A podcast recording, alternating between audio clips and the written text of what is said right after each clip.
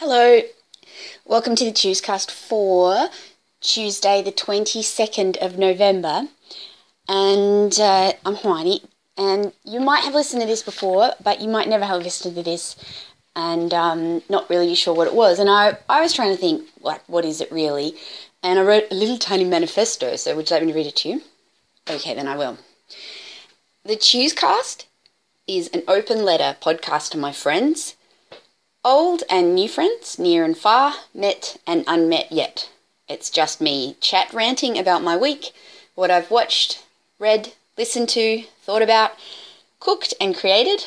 It's made lo fi style and published to SoundCloud on a Tuesday, hence the name. So that's what you're listening to. And um, for this Tuescast 22nd of November, um, I've been watching I were, you know how um, a few weeks ago I got a DVD copy of Vibes in the post from eBay, which is an absolutely like a real classic from my early adolescence. I don't remember how we ended up watching it, but it's a film with Cyndi Lauper and Jeff Goldblum. It was made in oh god, 1988.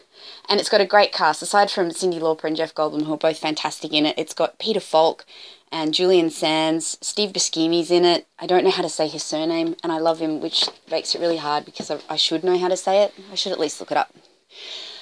Um, I've got a few other things I can just see on my bookshelf that I should get into. I bought the DVD um, of Olive Kitteridge, uh, that series with um, Frances McDormand, because I love Frances McDormand. I'm happy to watch her in anything.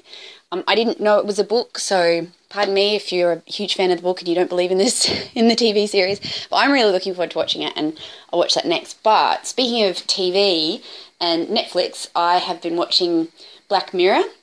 And Black Mirror is something that I first saw ages ago. I saw two episodes from season one, um, and it's really amazing. Like it's amazing, sort of. What's the word for it? Like dystopian near future sci-fi. So it's um I love sci-fi. I think sci-fi is a really excellent vehicle for getting you to think about how small changes in culture can wreak huge changes in behavior. And if you think about what's happening in the world at the moment, like, you know, Trump being elected as president and how that's uh, released all of this, you know, it, well, it's validated a lot of this hate and fear that was being felt by people who were, you know, st- stood to lose a bit of their privilege, I suppose. But it also speaks to the fact that, you know, really the Western world hasn't caught up with the technological changes. You know, there's no such thing as you're not going to get a gold watch after 30 years of, you know, solid service to the good old company and you know there's less stability in your work and you know you need to keep up with your skills and so I think our system is failing us, and sometimes I think that the political unrest and dissatisfaction is just a, it's a really basic reflection of that. The system is failing us, so we're angry, so we vote for change, but change is coming along in this guise. It's pretending to be something that it isn't. Those changes that, that are going to happen are going to wind back an awful lot of hard won progress in the United States from, you know, Bobby, uh, John F. Kennedy's anti nepotism laws to um, the right to join a union to. I mean, you think Trump's going to raise the minimum wage and build some new super factories for you to work in? He's not. He's not. He's just going to use your hatred to push his own agenda. So, yeah, good luck with that. But it could happen here. In fact, it is happening here. We have an incredibly um, right wing conservative um, government that is you know, perpetuating human rights abuses um, that is earning us international attention from, you know, groups like Amnesty and the United Nations and, you know. So you want to say, oh, America's heading down the toilet. Well, what's the pot calling kettle black over here in Australia. But um, that's the beeper going off, making some. I have I have been perfecting scones. That I have just made the best batch of scones um, from a recipe that I found in my little Scottish tea time um, book, which I think I was talking about the other week. And this time I made it with the egg. So add one beaten egg to the dry ingredients, and they are just delicious. So I've had a friend round, a dear friend round to um, drink coffee and eat scones and talk modern dating. so um, I am exploring some territory and looking to make you know connections with people but it's got me thinking a lot about you know the nature of connections and what have i really got to offer and what am i really looking for. And you know it's uh, it's interesting. Yeah it's definitely interesting. I'm trying not to put too much hope into it but i'm trying not to leave hope out of it. So it's pretty yeah it's it's pretty interesting.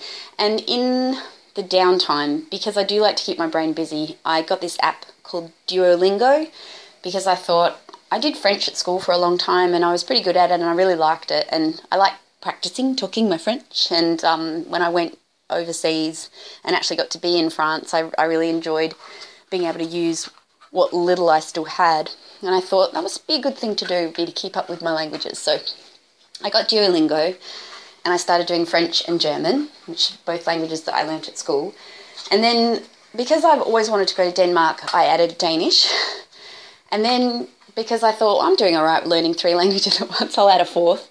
And so I'm learning Italian as well. So that's um, going really well. I'm according to the the algorithm that works out the Duolingo thing, I'm about 26% fluent in German, 22% fluent in French, 12% in Danish, and 5% in Italian. So I just do about 5 to 10 minutes of each language every day.